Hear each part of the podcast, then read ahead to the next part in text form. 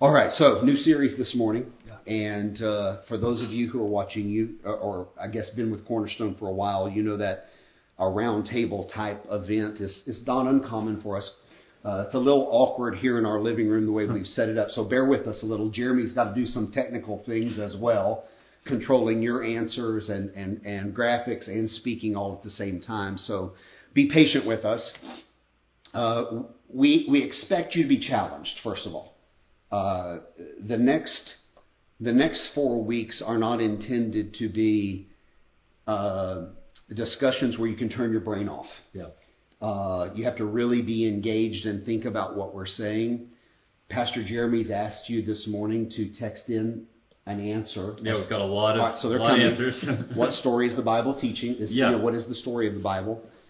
But further than that, you have that same text flow now as we teach this morning and over the next few weeks. If you have questions, text your questions. yeah, so just as a reminder, that number is 817-809-3040. And uh, you'll want to use this number. Go ahead and write it down because we're not going to be able to, you know, put it up here the whole time. So uh, write the number down. If you have a question, we probably won't be able to get to it today. Um, But we can work it in the next but it'll help uh, develop some content to know where Yeah. you guys are headed. So write this number down, 817-809-3040. Text in your questions there. So we believe the Bible is telling a story. Yeah. It is it is a piece of literature, and uh, it, it has a story to tell. Sometimes we get so down in the weeds. Uh, sometimes we get so down into the subplots and the the sub stories, and into the plagues, and into the hail, and into the Ten Commandments, and into the poetry, and into the uh, narratives that maybe we miss the big picture. And that's really what we want to talk about this morning. What is the big story, the big message that the Bible is trying to tell? And you have to remember that the Bible, the big book, is comprised of 66 other books. It is a book of books. Yeah. And those books uh, are not only written by different authors, they're different types of literature. Uh, so the Bible, for example, has poetry, poetical books, which are Psalms, Proverbs, Job. yeah, and and and that's what they are. You could, they're obviously poetical writing songs and poems, and but yet they tell a story. Right. They fit into this narrative. Uh, some of the books are uh, historical books. Uh, some, especially in the Old Testament, we have a lot of historical books. You even have like Acts in the New Testament that just you know, History of the New Testament church. of the New, te- New Church. history Yeah. of the apostles. Yeah. This is what the Acts. This is what they did. Um, some of those Old Testament historical books, like uh, Chronicles, volumes one and two, uh, Kings, volumes one and two. They're history books of the kings of Israel, and uh, they they tell a story of Israel. But the story of Israel fits into a bigger story. That's what we're saying of the whole Bible. The poetry tells a story, but it tells a bigger story than just, you know, uh, of that. Um, there are people stories, biographies, and people stories. New and Old Testament yeah. have people stories. Uh, Ruth, Uh, Esther. uh, Ezra, Nehemiah, um, uh, Joshua's, I think, labeled as historical, but it tells his, his story. story, yeah. Yeah. So there's people stories. and Then the New Testament people stories, just the gospel accounts, right? The biography of Jesus. the story of Jesus. Yeah. Okay, so they tell a story, but it fits into a, the story of Jesus as a man fits into the bigger story of the whole Bible in a particular way. The story of Ezra and Nehemiah rebuilding the temple, exiles coming out of exile. I think you're going to preach a whole series on that one day soon here for us. But it, it fits into the bigger story of what the Bible is trying to say in a big macro 30,000 foot picture.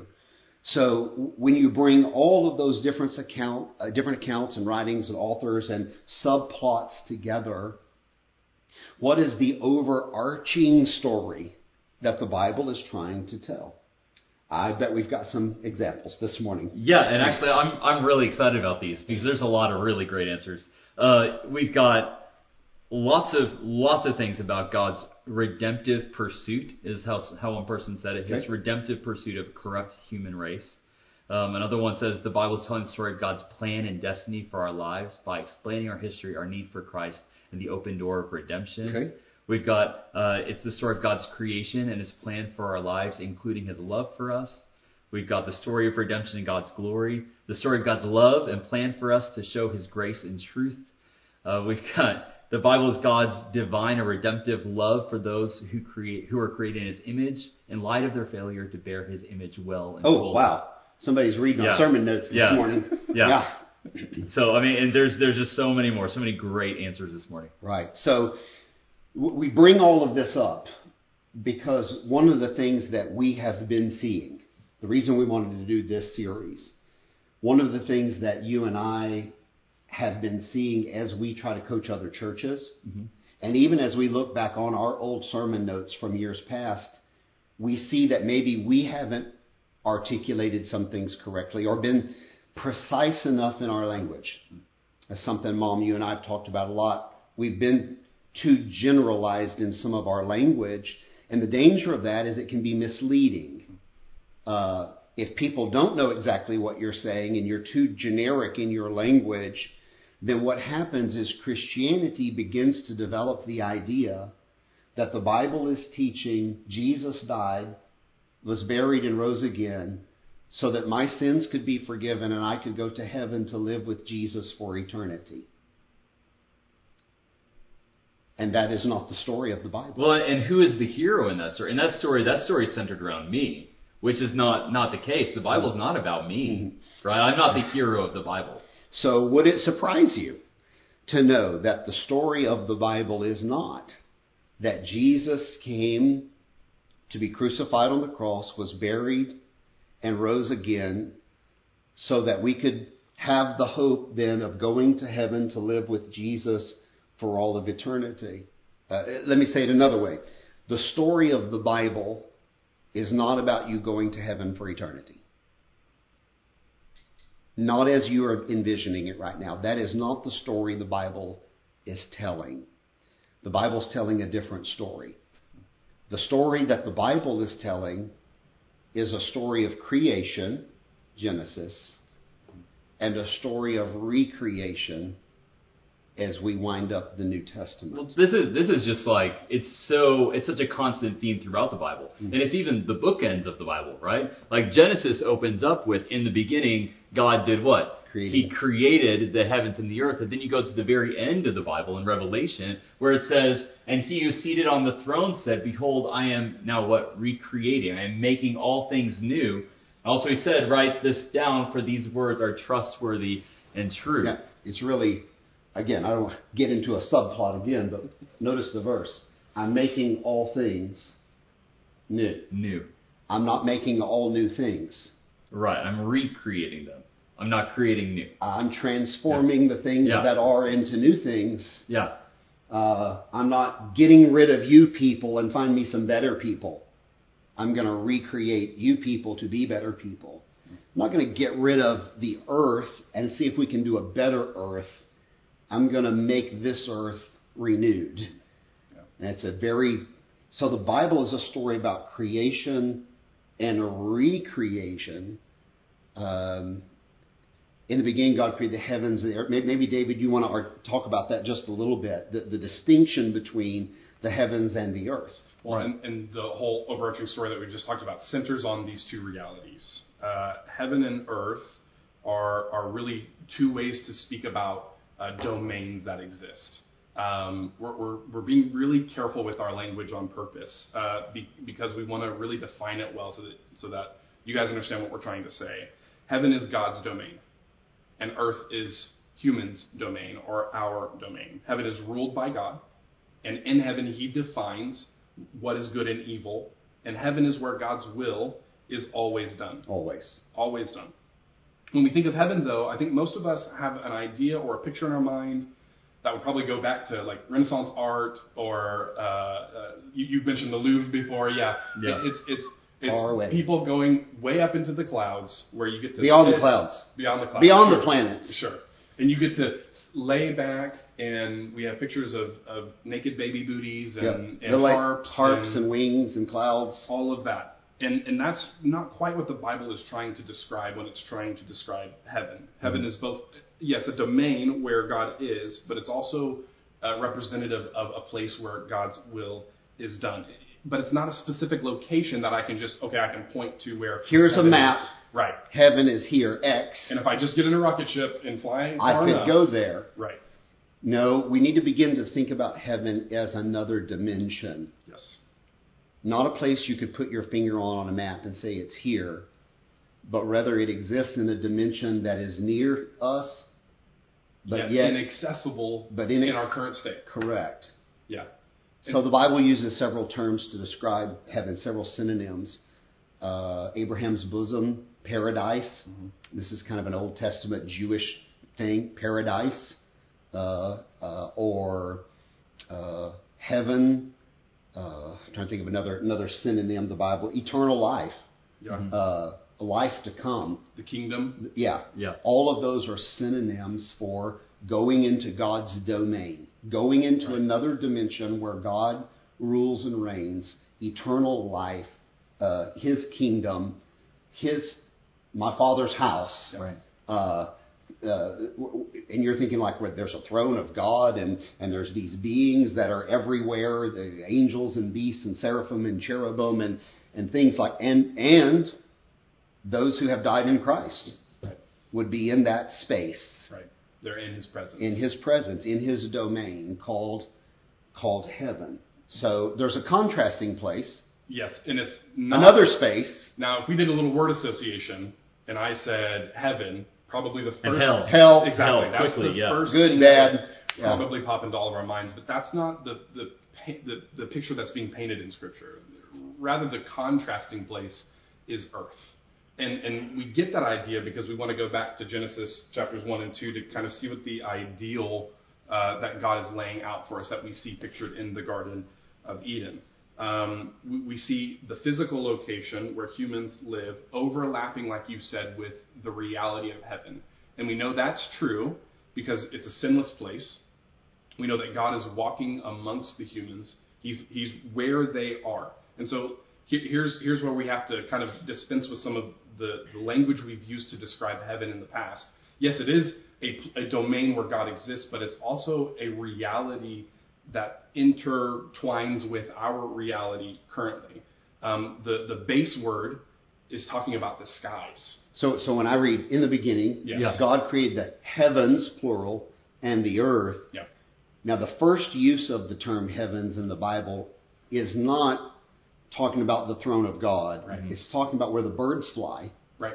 The at- skies. atmosphere, the skies, Yeah. where the planets exist. right. That was the first use. So in the beginning, when God created, He didn't just at that moment create His own space. He's talking about, about what we understand down here, Right. Yeah. skies and earth. Right. Okay. Yeah. So that's one use of the word heaven, but there's it's used again a different way. So that's the concrete way uh, of using the word, like like the same way that, that cool doesn't. There's a metaphorical way to use the word cool, but there's hip? also yes, but the concrete version is to talk about something that has a lower temperature, Temperature. yes, than what you are currently experiencing. Right. The same is true of heavens. Sky is the concrete word, whereas the metaphor is talking about God's presence. Okay. It's where His domain exists. and so they use sky, like when they when we talk about heaven, there's this upness, yes. Yeah. this cloudsiness, this this uh, shining starsness, Yeah. shining sun Yeah. radiance, glorify, glorification. So they use that metaphor to talk about God because there was no such thing as a, an airplane Right. or, or space travel. That that up was that was God's domain and it's mystical. Yeah. Uh, it's beyond our reach. Yeah. Man always desires to go up and high, and because it's out of reach. Yeah. Right. This is our domain, and it's within our reach. And and so, whenever you're talking about God, the, the prepositions will always be up, Right. glorify, but it means power, glorify, radiance, Authority. uh, beyond our grasp, uh, exaltation, Yes, that's a good. up. That's Okay, right. Okay, so we're we're, we're So that's really important to, Yeah. to spend just a moment talking about what, what heaven really is in Genesis. And, and again, it's not, it is a, a domain where God exists, but it's Yeah. also overlapping like we see in Genesis chapters 1 and 2. And God gives this like a specific calling, a specific thing, uh, a special task for the humans to do. We see it in verses 26 and 27 of Genesis chapter 1. Then God said, Let us make man in our image, after our likeness, and let them have dominion over the fish of the sea, and over the birds of the heavens, and over the livestock, and over all the earth, and over every creeping thing that creeps on the earth. So God created man in his own image. In the image of God, he created him, male and female. He created them. So we get a pretty clear repetition over and over and over again of what we were created to be, of what the original humans which were is image bearers of God. And you've used this phrase, which I really, really like. Uh, we are intended to be angled mirrors. I don't know how you'd angle Yeah, it, an but, but you know what I'm saying. Yeah. An angled mirror. And we reflect God's glory to the world correct. as we also reflect the worship and praise of this world back onto Him. Correct. We're to be showing this world this is what God is like. Right. Our lives are to be a reflection of God. Yeah. But then the mirror works both ways. We reflect the praise and worship of creation back to God. Right. So that's the way we like to think about what is our, how were we created? To be angled mirrors. Yeah. If you can think of your life that way, you begin to get a proper concept of what image bearer is the word Genesis, uh, Moses is using here to write the book of Genesis. He said, We are image bearers. Yeah.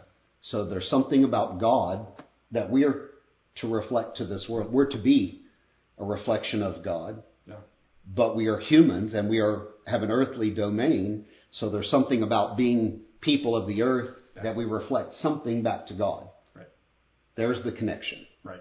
So uh, And there, there's an important word in there that we want to kind of talk about. It's not a word we use all the time, Mm-hmm. but but I'll kick it back to you. Could you talk to us about then what there's a special word called vocation Okay.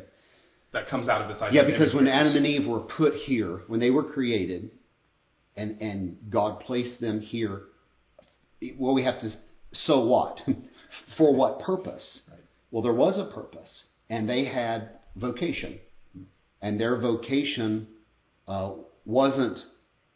It was to worship God, and it was to give glory to God, but they had a definite earthly vocation. Right. God said, I put you into this garden, into this paradise, if you would, which is another word for heaven. Put you in this garden uh, to tend it, to keep it, to dress it, Yep. to organize it. I'm just keep using metaphors, okay? to take to put order out of chaos. You know, when I was a kid coming up in, in Sunday school, of course, I had baggage. You, you have to know that. But uh, whenever they picture, portrayed the Garden of Eden, it was always a jungle. Yeah. I mean, it was always palm trees and, and, and fruit hanging and vines and tigers and lions and etc. That's always the way it was pictured. Okay, and, and if that, maybe that is what God created. I, I realize that's just an artist idea, but what God's telling them to do is to take the jungle and turn it into an English garden with trimmed hedges and roses lined up and tulips lined up and organized by color Yeah. and to take the horses and breed them so that one can pull a plow and there's a jumping breed and a trotting breed and a plowing. Take the dogs and breed them so we have a nice lap dog, but we have a nice, you know, uh, uh, uh, mushing dog that can pull the sled, and we have a dog that can can follow a, a, a trail and create all kinds of. Do- take this earth to another level. I've given you ability. Name all the animals. Mm-hmm. Let things bring forth and multiply and crossbreed. Fill the earth with people.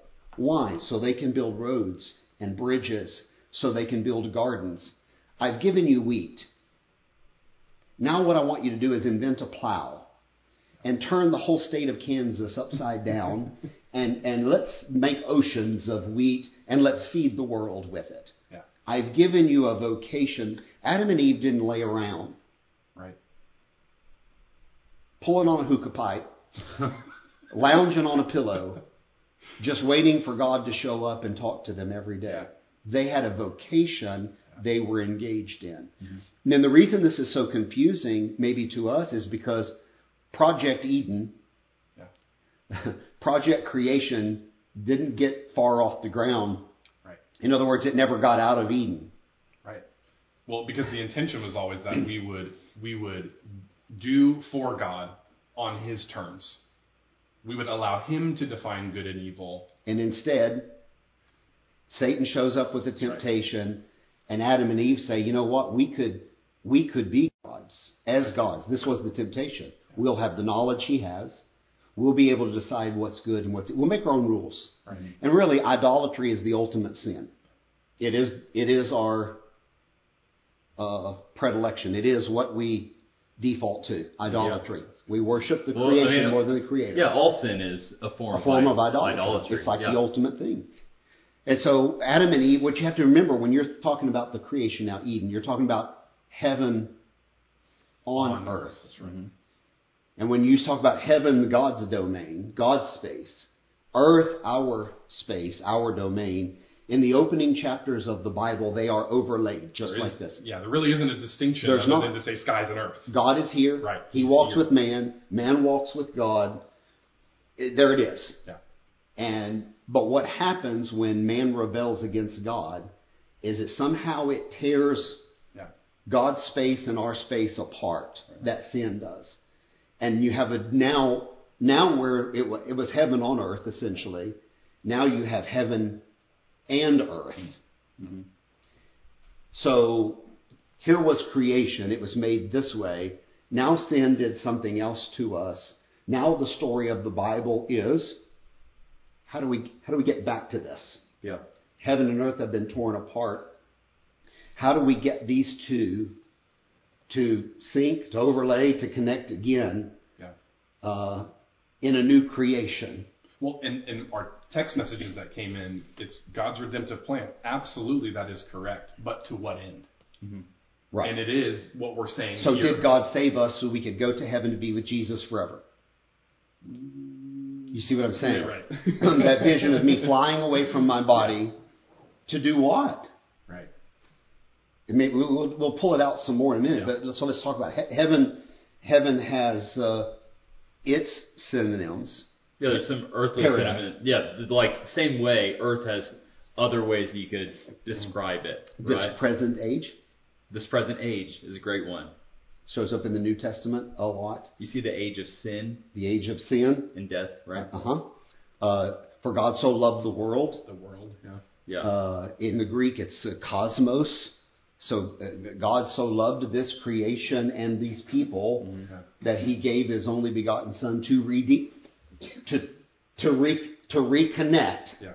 to to fix creation, Yeah. uh, to redeem mankind. Yeah. So as you're reading your Bible, you'll be looking for those, you know, uh, this age, age of sin, the present age, this world. It's talking about Earth.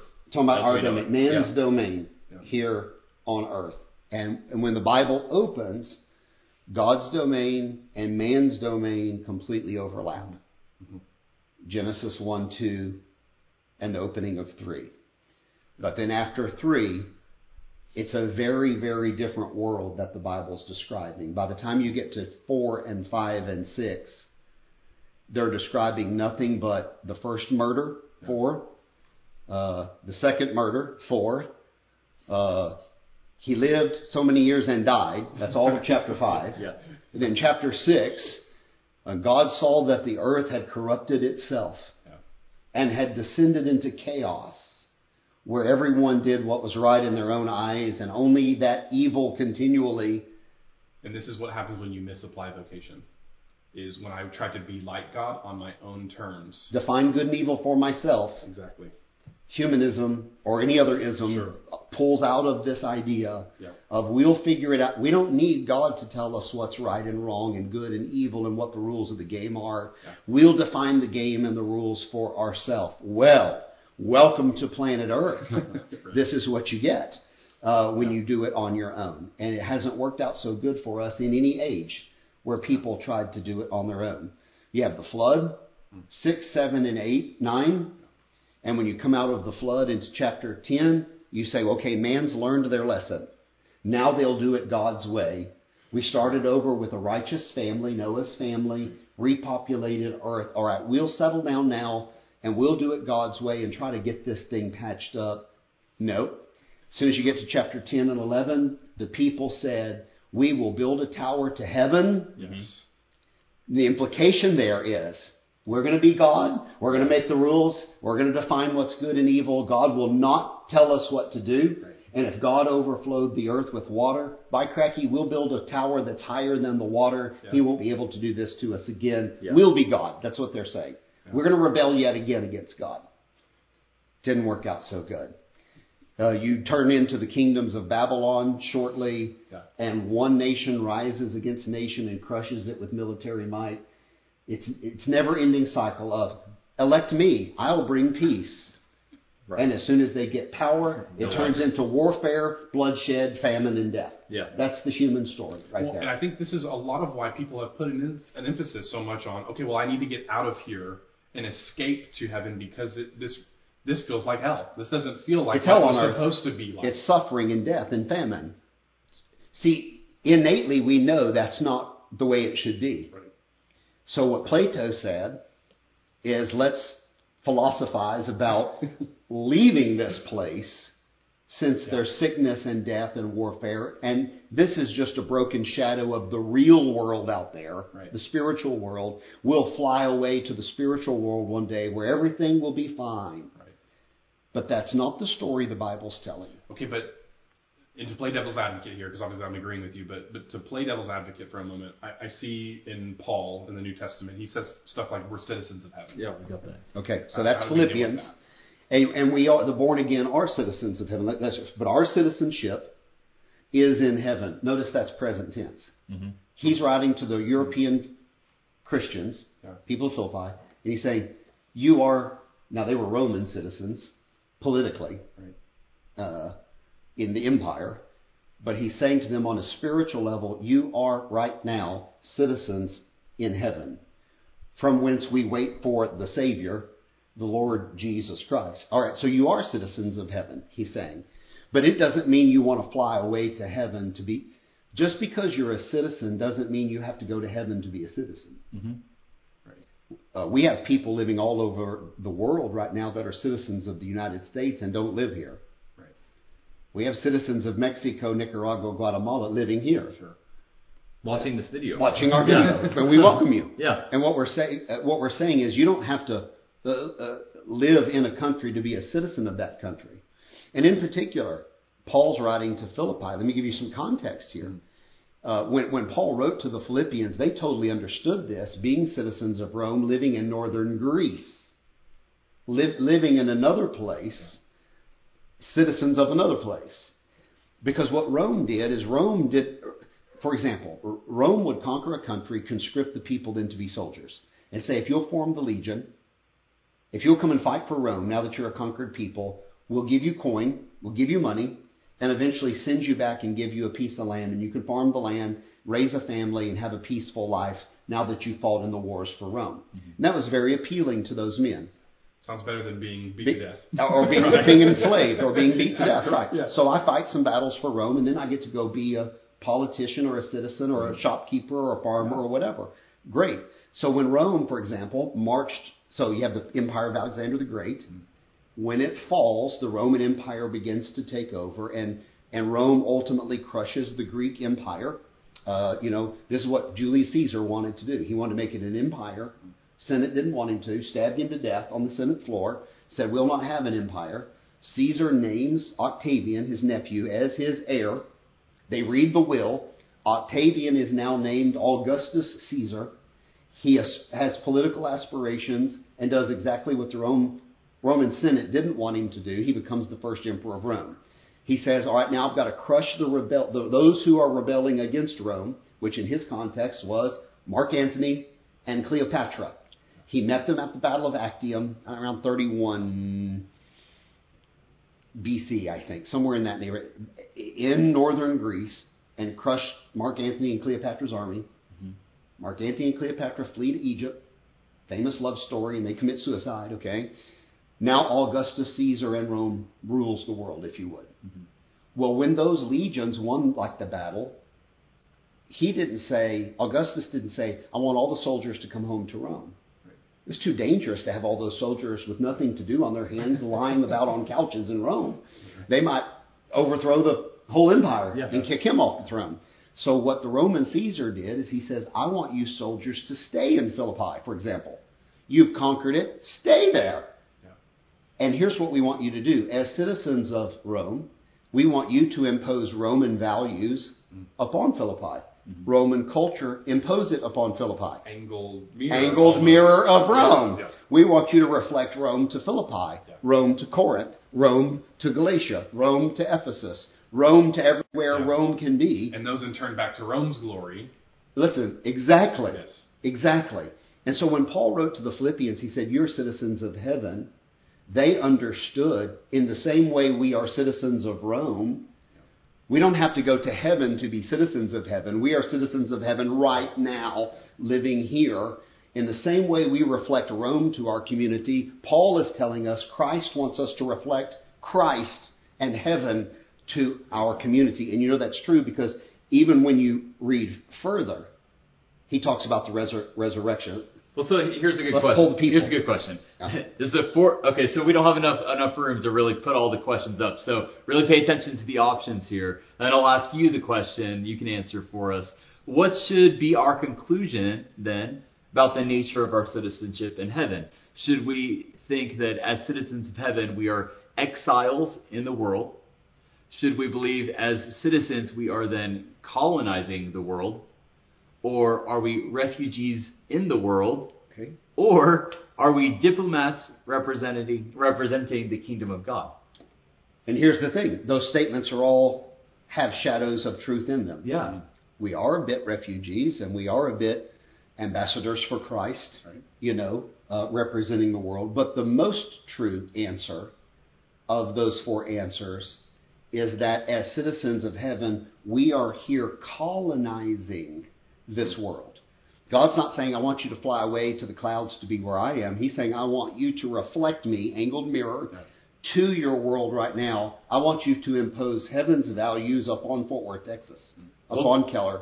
And this goes back to what you were saying earlier about him making new what is already in creation. So the next verse Right. is this: I will transform Philippians 3:21. He will transform our lowly body to be like his glorious body by the power that enables him even to subject all things to himself. Now he ties it right to the resurrection where we were last week. The same power that raised Jesus from the dead is going to transform our bodies. Jesus is the first of the new creation. You therefore have the promise of the new creation already living in your life. Paul even says you are a new creation in Christ Jesus. You're to be living out the new creation right now. And this is the point that the Gospels are making about the resurrection. Jesus is risen. Therefore, dot, dot, dot. It's not Jesus is risen, therefore we all know we can fly away one day. We know that there's life after death. We know that there's really a heaven. Since Christ is risen, okay, just get through this life. It'll be over. Of it. That's Platonism. Just get through this life so that you can get to the next, and that's where all the real The real action. stuff, yeah. That's where the real action is going to happen, and then you can start doing stuff for God in the next life. Yeah. And this is why we want to talk about this with the church because we're afraid that Christians are missing their holy vocation right now. Yeah. If you're waiting to get to heaven to live out all that God wants you to do, you've missed the whole Right. story of the Bible.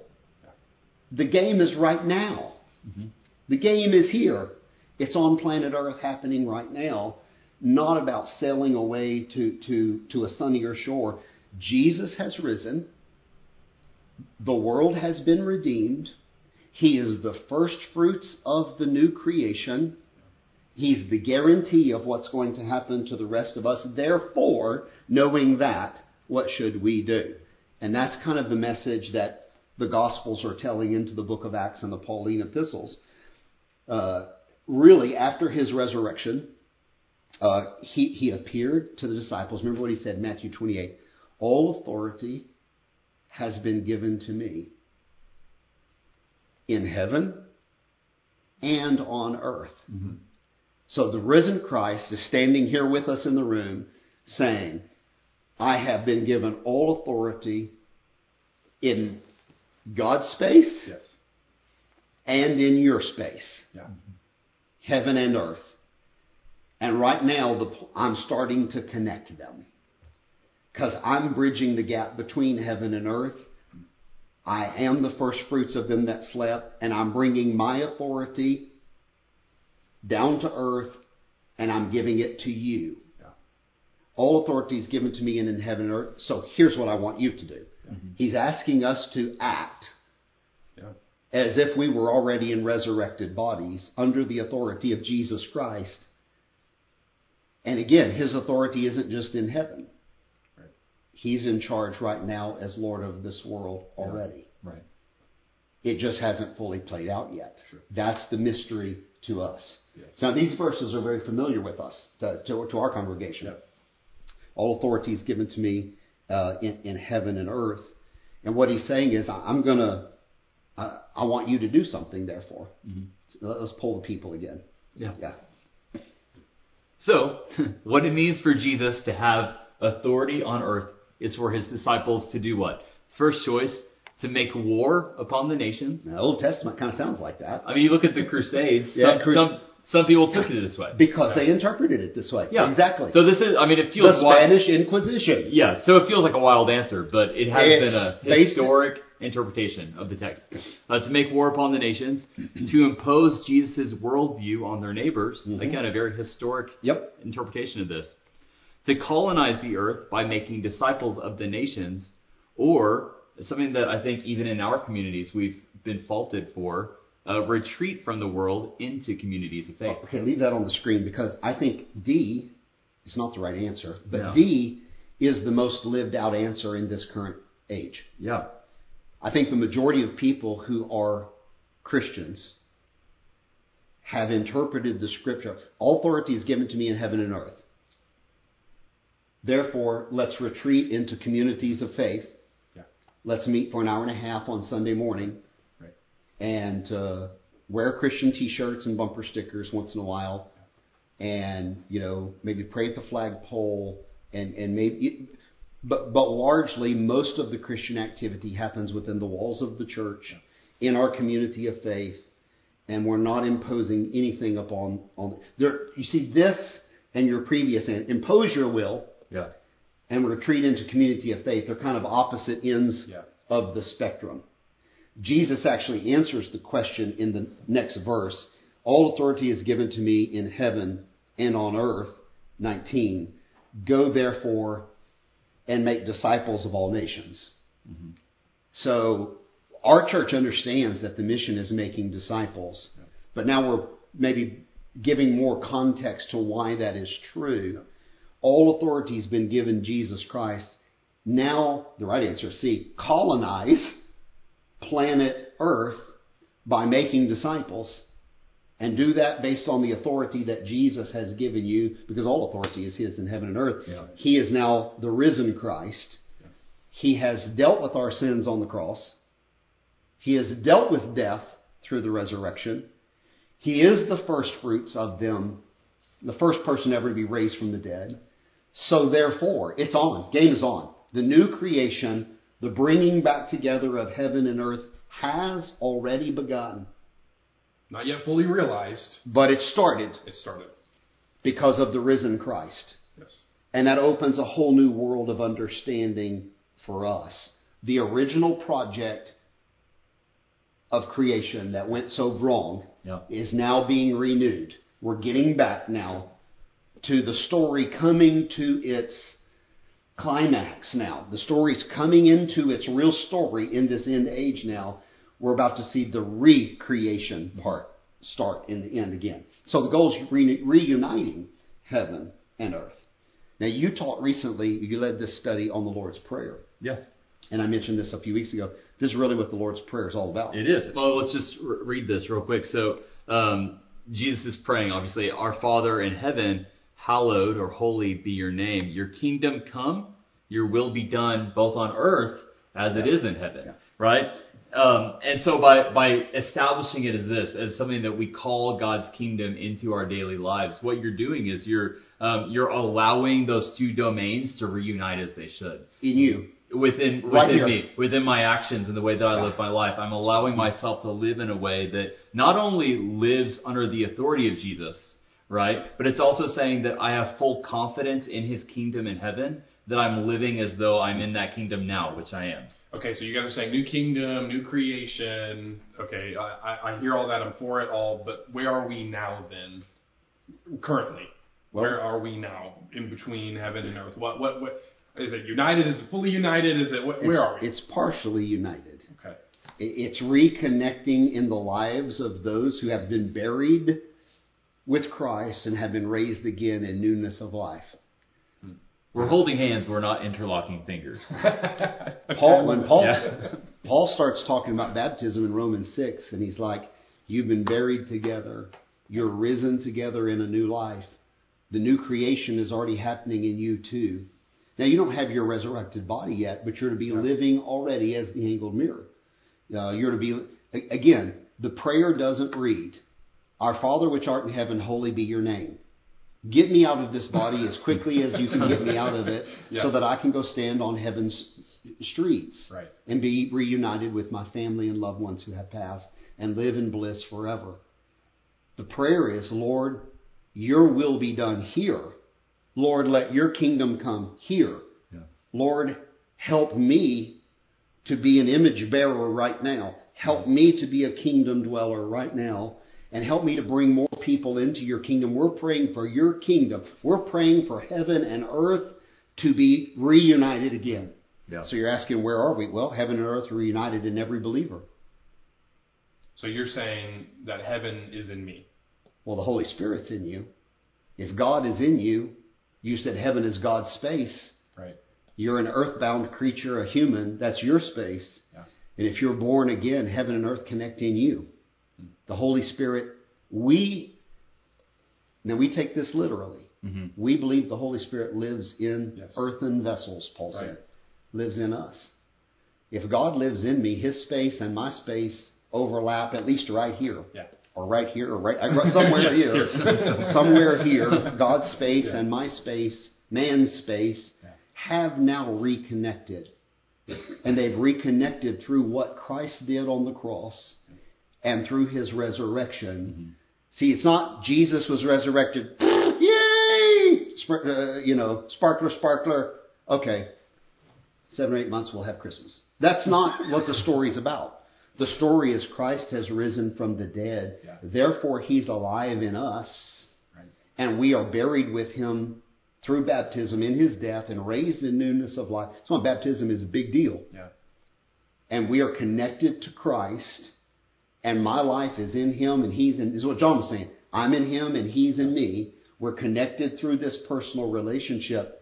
Heaven and earth meet right here, and right here, and right here, and right here, and right here, and right here, and all on your couches and chairs in your living rooms right now. And where we are gathered together, heaven is in a big way. Mm-hmm. That's why on Sunday morning, when we're praising and worshiping God and opening the Word of God and pray, that's why it feels like heaven on earth. It is. Yeah. That's why it feels like a bit of a, a, a res, respite, respite from the world, because it is. Because you have a bunch of little, what would you call Hot spots Okay. is the word I want to use. Okay. Uh, where heaven and earth have connected. Points of contact where heaven and earth have met. Coming together in a powerful way. You Yeah. can feel the moving of the Holy Spirit in the room, we say sometimes. Yeah. What we're saying is you can really feel the presence of God. Let me say it another way. You can feel heaven. Mhm. You want to know what heaven feels like? It feels like that feeling you have in the middle of a worship service. It feels like God in you, revitalizing you and, and re energizing you. This is the power of the risen Christ. This is the power of God connecting with your humanness. Even though you're in a corruptible body, you have the promise of an incorruptible body, but God said, we don't have to wait for heaven. I'm going to come and occupy even this corruptible body right now, and I will be with you and I will live live in you. Now, of course, that brings up a whole other set of issues. If I'm a little bit of heaven on earth because God lives in me and you are, what about the people out here that we meet at Costco and Walmart that are not in Christ? how do we how are we to think about or or how do we think about what we were before Christ? Right. I, I, I'll use a word that I think communicates the idea well. I'm not trying to be offensive or anything, but uh, I think the word zombies. I'm not trying to call you guys who might be watching, or what we used to be, or whatever, or people that aren't saved, ugly things like that. Because zombie means what to you? What are you trying to say? Yeah, I think of like the Walking Dead TV show or whatever. Yeah. Nasty, grotesque. It's alive, but it's not really alive. Like it, the living dead. The living dead. That's what a zombie is, living dead. Right. And so it's an apt term not to describe their physical appearance, but but it's an apt term to describe The what nature. we are Yeah. without Christ. We are dead in our trespasses and sins. In the day you eat of the fruit, you will surely. Die. So we, we But we know they were alive they because they had a baby a Yeah, little bit later. that's right, yeah. They They didn't procreated. physically die. So what death is he actually talking about? Well, he's talking about the separation of relationship that was always intended to be Right. close knit with him in his presence, where heaven and earth overlap. Again, Yeah. his domain and our domain all together overlapping, and what we experience now because we don't we don't see that we have a kind of a separate reality thing going on. What we experience now is kind of a zombie life, and until we come to meet Christ, and it's interesting, Christ says it this way to Nicodemus, except that you have to be Born again. Why does he use that particular phrase? Right. Well, it's because you you're dead. You're not you're you're, you're not alive until you come to know Christ as your personal Savior. So there's something about being connected to God. God is life. yes. and God is light. Yep. These are kind of the metaphors John is using in the epistle. Yeah. And if you want to experience what life really is, you have to have a connection to God, a relationship with God. Relationship with Him. So we would say there is no eternal life. Yeah. There is no, we use the word immortality, Yeah. unless you're connected to God in a relationship somehow. That's right. I think Paul, he was writing to Timothy when he said, uh, God, who alone has immortality, uh, is who we should worship. So God, I don't know how to say this, innately, his own character, Yeah. he is immortal, Intrinsically. intrinsically Yeah. has life. Right. He, He is, is the life. giver of He is, life. yes, he the very life. source of. Yeah. Yeah. So when you break a relationship with God, Yeah. you may still be drawing a breath right now, but you're the living dead. Mm-hmm. Something spiritually about you has died. Right. You're no, you may have breath in your lungs right now, and you may be cognitive, Yes. but you're not connected to eternal life. Right. You have to be born again to be connected to eternal life. You have to put your faith and trust in Jesus Right. Christ to be born again. Well, John, he, he that has the Son, That's uh, life. Yeah. he that has not the Son of God, doesn't have life. you are no connect. You're not Yeah. connected to real life. Right. So you're talking about And- humanity as we know it. Go ahead. And well, because of the schism, because of what happens in Genesis chapter 3, we all now inherit that corruptible body because we're not linked to life the way that we're supposed to be. And so what we experience now, again, the zombie idea, is So- that we can be renewed in our spirit, but we still have a corruptible body. And that's why Paul in Romans said, "Who will deliver me from the body of this Right. death? A wretched man that I am." He was saved, but the body doesn't do what we want it to do. It still has kind of a mind of its own. Yeah. But it does matter how we try to live. Right. because we're angled mirrors and we're supposed to be reflecting the life of Christ now. So we're talking, talking about people as zombies. I, I, let, us just say it a couple of different ways, just so we don't offend the whole world. Uh, even though we think we are fully human, Right. as we are born children of Adam and Eve before our salvation, we're not fully human. We think we're fully human because this is all we know. It's all we've ever seen. You're a human, you're a human, you're a human, you're a human. But in God's eyes, we're not fully human. We're not what He created. Yeah. He created an Adam and an Eve Yeah. that were fully human. They had different connection. They had a different body, maybe immediately in God's very presence. I mean, without sin. yeah. They were innocent.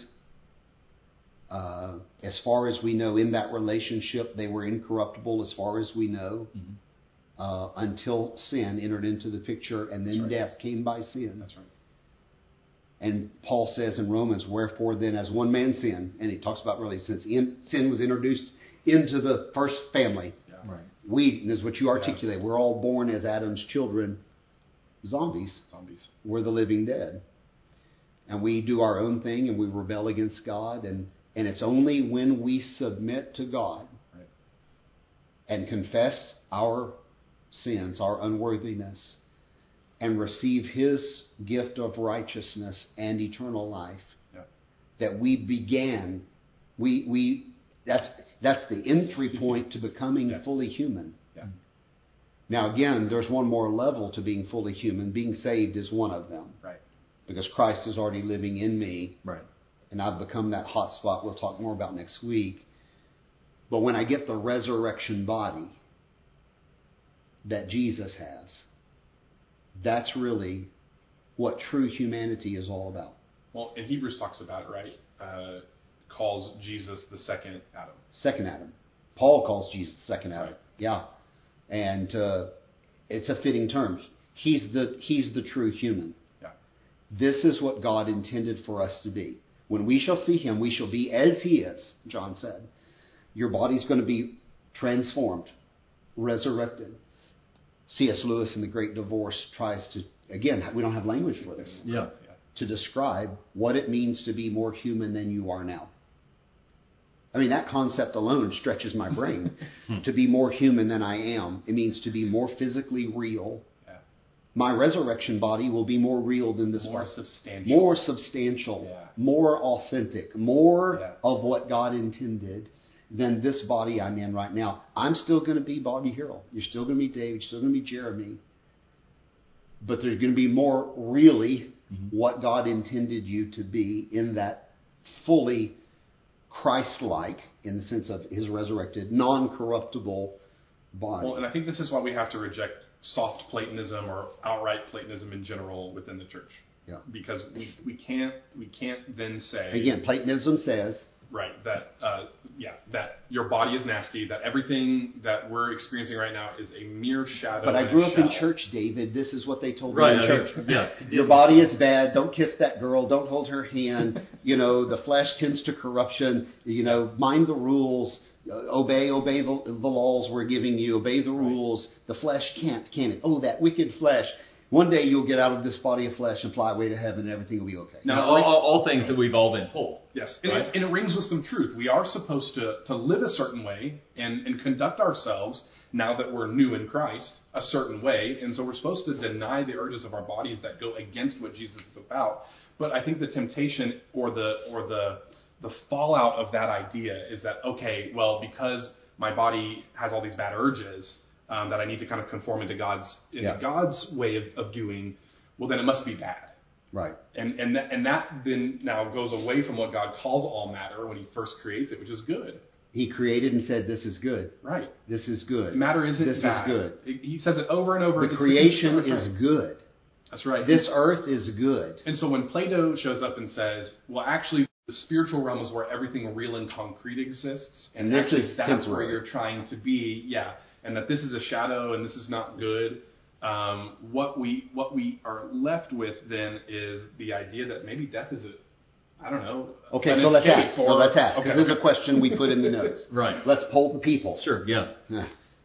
So I just got shocked. Yeah. wow. okay. Um, so the question then is, which of the following statements represents a Pauline under so a, Pa- the Paul. Apostle Paul? A Paul's Pauline, right. He wrote most of the New yeah, Testament. a so- Pauline understanding of death. Which one of these is most accurate of his understanding? One, death is a friend. I'll come to that in a minute. Go ahead. I don't Okay, want to give okay. anything away. Mm. Death is the enemy. Death is a part of life. Or death is the way to heaven. Yeah, and many of those statements are true. Yeah. Uh, and begin, let's. So, A, death is a friend. That's very Pla- That's Plato. Yeah. Get me out of this wicked body Yeah. so I can go be a spirit and enjoy bliss and heaven and, and only goodness and no more badness. Yeah. So that's purely Platonic, but a lot of people believe that way. Uh, C, death is a part of life. Well, true statement, It is. but it's a result of the fall. It's a result of sin. Sin brought death. It's not the way we were Not created. the original. So, yeah, it's not the original model. Yeah. It's not the beginning nor the ending. It's not an intended part of life. That's correct. Yeah. You know, D, death is the way to heaven. Well, hmm. not necessarily true. Death, death gets you out of the body, Right. but the way to heaven is Jesus Christ. Hmm. I am the way, the truth, and the life. And through that relationship, again, say it again, I'm connected to heaven right, Right now, we've already tasted. So the right answer is B. In in Paul's writings, Yeah. he said death is the enemy. Again, the great resurrection chapter is 1 Corinthians 15, Yeah. where he talks about, you know, this is the gospel and this is the resurrection. And if Christ is not raised, we're still in our sins, but now Christ is raised from the dead. And here's the 500 witnesses who all collaborate to, to, to you know, to tell us this. When Paul writes in that chapter in verse 26, he says, the last enemy to be conquered is death. So the one God used to write most of the New Testament said your view of death should be that's our enemy. Yeah. And and again, death's already been defeated by Jesus in the big scheme of things. Yeah. Because he rose, death has been conquered. Death ultimately has no hold on on us. But yet, in this temporary moment, death is still a reality for us.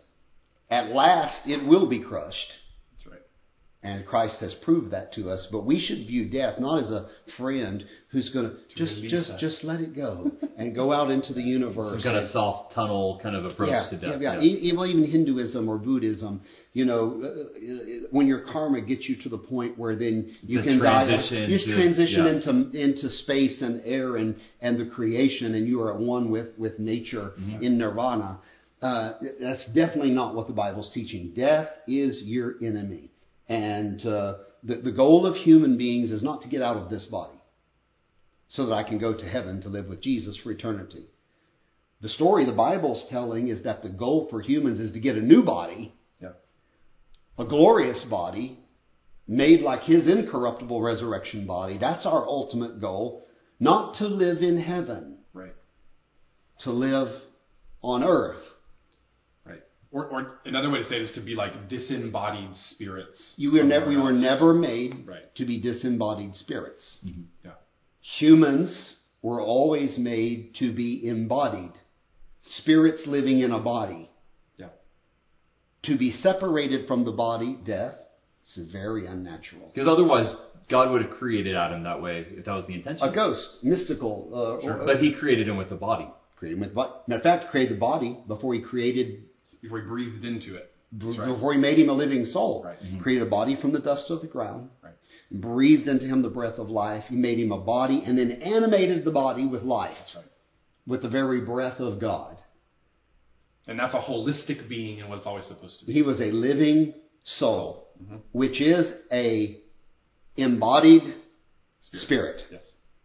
When the breath of God enlivens a body, when the body is animated through the life giving power that God gave, he became a living soul. And the goal is not for us to run away to heaven. The goal is for us to be in a resurrected body on planet Earth. Yeah. Heaven is not our end game here. Let's say it a different way. Heaven on earth is our end game. That's a whole different conversation. It's a there. bigger conversation. Yeah. Okay. so, uh, you know, when the Greek philosophers like Plato, you're just talking about, when they talked about shedding the body, Yeah. it's like a naked, use this word naked, a, a, Unclothed. uh, in the body is being the clothes. Yeah. I drop my flesh, and the spirit rises to the next world. Uh, just that pure naked spirit going out there. Well, we can ask the people. When the philosophers saw the naked spirit, did they? Uh, did Paul see naked? You're talking about shedding your your flesh mm-hmm. and going out into the wherever heaven. Yeah. Did he see that as a positive and desirable spiritual condition? True or false? It's a good question. Well, he answers it. Yeah. 2 Corinthians chapter 5 is false. For in this tent, again, he's talking about clothes, mm-hmm. body. Yeah. In this body we groan, longing to put on our heavenly dwelling, a resurrected body, if indeed by putting it on we may not be found naked. For while we were still in this tent, we groaned, being burdened, not that we would be unclothed, but that we would be further clothed. Yeah. So you described as C.S. Lewis. A more human. yeah. It's not that I don't want a body, I want a better body. Yeah. Which leads to a whole another series of questions. Will you have a better nose in the resurrection? Will I have a tighter tush in the resurrection? Will I have a better abs in the resurrection? Those are the questions we're curious about. Yeah. Uh, there are no answers in the Bible. Sorry. answer. There's no answer on if you have better abs and a better nose in, in the resurrection body. We don't know the It's not there. Yeah. So I can't answer that with any kind of scriptural authority at all, but I know that the resurrection body is a better body. And that's very clear from, from Paul's writings. So, Well, and I think So what is the goal then, right? Yeah, the, the goal the goal is not to shed this body. I mean, it's just it's just as clear as it can it can be, and I think that's that's the reason why death feels so uncomfortable. Right. Because it does. Like you, you try to talk to death of, or about death with I'm anyone. just saying for the record right now, closed casket for me. I want nobody staring, looking at me, old and shriveled up and embalmed. And y'all are all going to come by and say, well, doesn't he look good? Doesn't he look natural? There's nothing natural about that moment. I can't wait until you're, you know, until Play I, this at my funeral. I, I can't wait until the playlist is at your funeral and I get to I get to choose the music. Uh, I prefer a closed casket. Yeah. Find a picture of when I was 20 years old and put it up. Oh yeah. And remember me that way because when you see me again in my resurrected body, I'm going to be more alive than that. Yeah. I'm going to be more human than I ever was. Right. That's what God's promising me. Well, this is again, this is why death is difficult to talk about. Is because we think of death mm-hmm. solely as a shriveled body, right? Something that will rot away. It makes us uncomfortable because we we have a hard time, you know, imagining the soul being disconnected from the body because we are intrinsically, you know, connected. Death is unnatural. That is correct. It's awkward to talk about. Death is, you know, as Paul mentions, an enemy. and Let me you how we know that even further. Yeah. When you read Revelation, which you and I were studying just this week, and you see the souls under the altar Right. crying out to God, How long, O Lord, until you avenge our blood upon those people who killed all of the Christians? Yeah. Listen, Christians are being massacred every day on planet Earth for their faith, for no other reason than they're believers. That's it. Mm-hmm. And those disembodied spirits are in heaven, not saying, Woo, it's so cool to be in heaven. We're having the time of our lives. Yeah. They're in heaven saying, When do we get a body? Yeah. This is unnatural. This- This, was not we want our we bodies. Were, not how we were created or ever intended. Lord, how long until you're going to return and raise the dead and give us new bodies? Right. We're ready to get on with the game. And God's saying, Oh my goodness, you guys are wearing me out. All of you Christians in heaven. Listen, calm down. There's still some people who need to be born again. Yeah. Well, Be- that, be patient. that just illuminates even further. The body and spirit were never meant to be separated from one Correct. another. In the same way, heaven and earth were never meant to be separated either. Correct. Right? It, we were always supposed to be in communion with God. We were always supposed to be in His presence and, and So there with Him. when the Jews, let's deal with the Old Testament now. Yeah. When the Jews saw this conundrum hmm that we are in now, they read the scriptures, and the Jews said, okay, so here's what we understand God will send someone, Right. the Messiah, and he will make all things right. He will raise the dead, and he will fix this mess. Mhm. Now, no one could talk really about detail about the resurrection or more detail about that, Right. but this is what they were looking for. This was their understanding. God will send Messiah. He will make all things right. Right. Because this world, they knew it was broken. They knew it was unnatural. Yeah. That something was not right. Well, this is the answer that so many people texted in too. Is God's redemptive plan Yes. for humanity? They knew that there was something coming that was going to set right what was wrong. Correct. All right, so let, let's ask a question to the to the congregation now. So, what is of great importance about the resurrection narratives? Let's give them some choices. Yep. What, what are the resurrection narratives telling us? Right. So there's there's a few options. One, they they could be telling us that Jesus is alive so that we can go to heaven someday. Okay. They tell us that the new creation has begun, therefore there is a job to do. Okay. They could tell us that Jesus is the third person of the Trinity. Indicates that he's God. Yeah. Right. Or they could tell us that the present creation is destined to pass away. And the right answer is B. The resurrection narratives are saying Christ is risen, and they knew the answer to the question, so what? Mm-hmm. It's no mistake that he was crucified on Passover Right. and became the sacrifice for our sins. It's no mistake that that Sunday morning happened to be the Feast of First Fruits. Mhm. It's no mistake, not a coincidence. Because the scriptures then further say he has become not only our Passover lamb, but the first fruits of them that slept. The Feast of First Fruits meant we're going to the temple to make an offering of the first grain. What it meant is, Lord, here is our offering of the first fruits. By giving this back to you, we trust the entire harvest will follow shortly. Mm-hmm. So what they saw in the resurrected Christ was they said, because he is raised from the dead, therefore we have a mission to do. Mm. We know that God wants us to do something because he is back. It's not just he's back, okay, heaven's open, everyone go about your business. Eventually we'll all die and get there. Right. That was not their understanding, and you can see that by how it played out in the end of the Gospels flowing into the book of Acts. Yeah. He said, Tarry till you do with power from on high, and then go colonize planet Earth for heaven. Mm-hmm. Go make disciples of all nations. Christ has returned, therefore you have a job to do. So, uh, I guess that's the short end. Jesus in his resurrection was the first fruits of them that slept. Their interpretation of that was the new creation has begun. Yeah. Look, here is the first human being who was in a corruptible body like us, who was dead for a period of time, who is now raised in a new physical body, Yeah. more human than we are, Right. whatever that means, more genuinely what God wanted us to be from the beginning, and now He is the first of the new creation. Yeah. Now, yes, God did that for him, and we're waiting for that to happen to us. Yeah. But even while we're waiting, the new creation has already begun. Yeah. So, what do we do with that? And there's something exactly. There's something. That's what is the something we're to be doing. So uh, we, we got to go back to the word vocation. Yeah. We got to go back to the word vocation. We got to be like God and to do for Him. Be like God and do whatever that is, whatever the for is. Do Yeah. for Him. We're to reclaim our image-bearing role um, as those angled mirrors we keep talking about, where we reflect. So, you mean it matters how I live? Absolutely, it matters how I live. And Because. I'm not just escaping this reality to go somewhere else one day.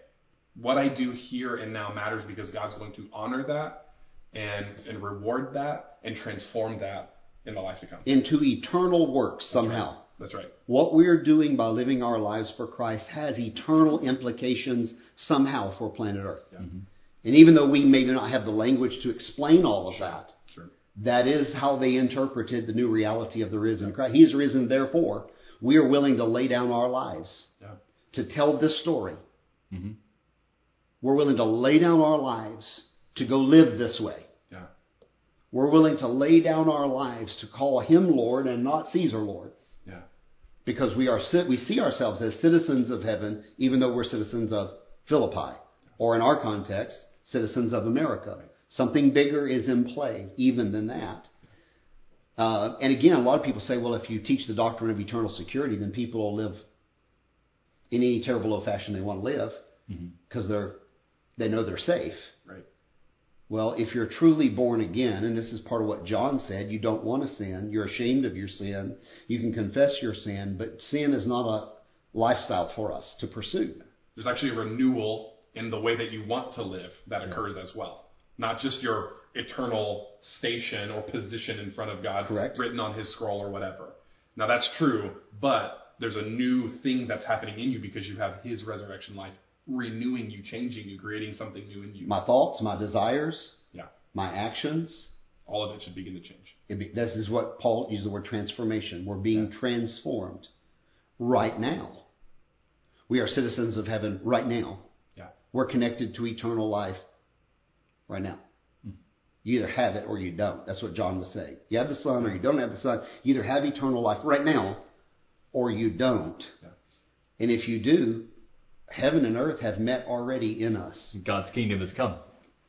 God's kingdom has come. Yeah. And my job is to expand God's kingdom. Lord, let it come more and more. Right. Lord, let your kingdom come here on earth. Lord, let your will be done in Fort Worth, in Texas, in the United States, in, in wherever we're reaching. Lord, let your will be done until the whole world is full of your glory. Yeah. Now we know we'll we know there's even bigger things happening. I mean, recreation is going to happen, resurrection Yeah. is going to happen. But when we understand how we fit into the story, this is our time. Yeah. It does matter how we live. It does matter how we see ourselves as uh, angled mirrors, image bearers of Almighty God. This this is not only our destiny at some future point, it's our vocation right now. Yeah. And, it, and, it, and it hints at the new world to come in the new creation. It hints in the bigger things that are coming. Again, I've never been enamored with the idea of sitting on a cloud. In a- With, with your harp. in a five with my naked bottom and wings for a million years singing psalms. It's never a, never it's not even appealing uh, metaphor or picture for me. What's appealing, I think, to most people is to understand that God made us architects and engineers and songwriters and artists Yeah. and illustrators and teachers. And we have vocations, and we're to live through our vocation, the angled mirror. Listen, in, in the world that is coming, Yeah. in the full kingdom of God that's going to overtake earth, don't think we're going to be laying around under palm trees. I want to learn how to play piano. I'll teach you. Uh, see, that that would be so and much. that, and that may take an eternity. and that may take an eternity. Yes, exactly. So, so uh, I guess the takeaway for today is this. Just again, it's a lot of things Yeah, to take yeah, in. Um, and we'll talk about more, more of it over the next few weeks. For this week, the takeaway is simply this: you're, you're, you were ini- initially created to be image bearers of God. Yeah. Accept that right now as your vocation, and figure out how that connects to being a school teacher or student, or wherever it is you are in your life stage with your earthly vocation. Yeah. Merge that with your heavenly calling right.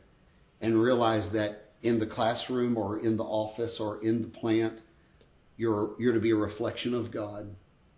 And however you carry out your work, it reflects this is Judeo Christian work ethic that built America, actually, what I'm describing right now. It reflects glory back to God.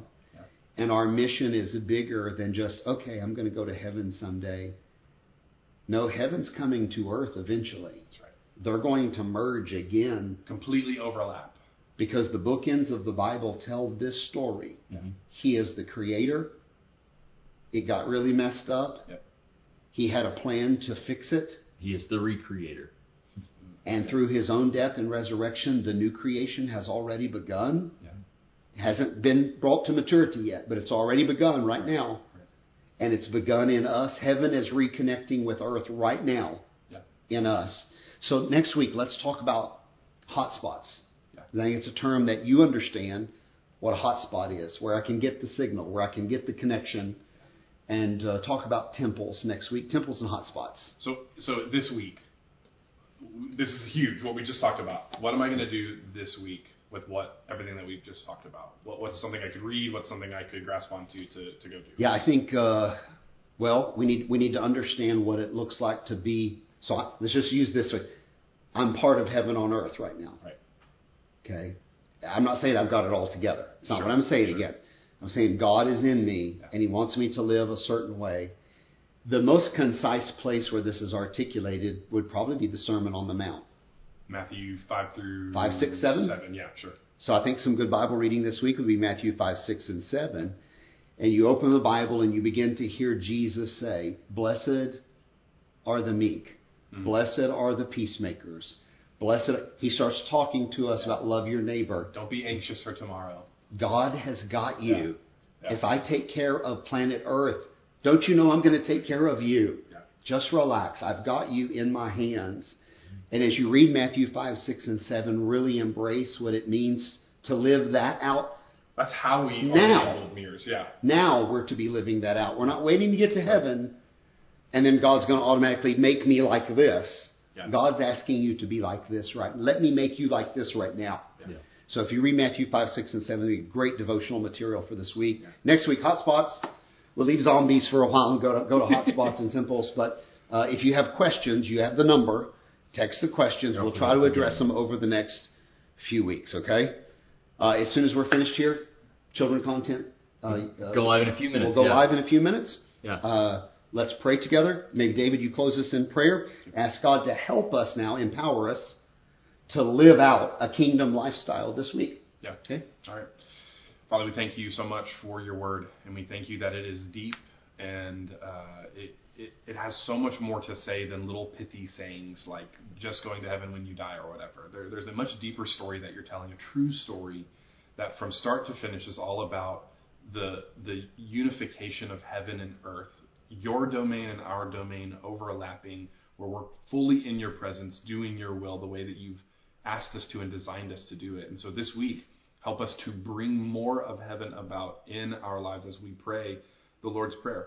And as we live out Matthew's Matthew chapters five, six, and seven this week, help us to to think practically about how we can make your kingdom come and your will be done in me and on earth as it is happening currently in heaven. We want to do your will. We want to be people who are like you, and we want to be transformed to become more like you. Help us this week to be those people. We love you. In Jesus' name we pray. Amen. Amen. Amen. God bless you. See you next week.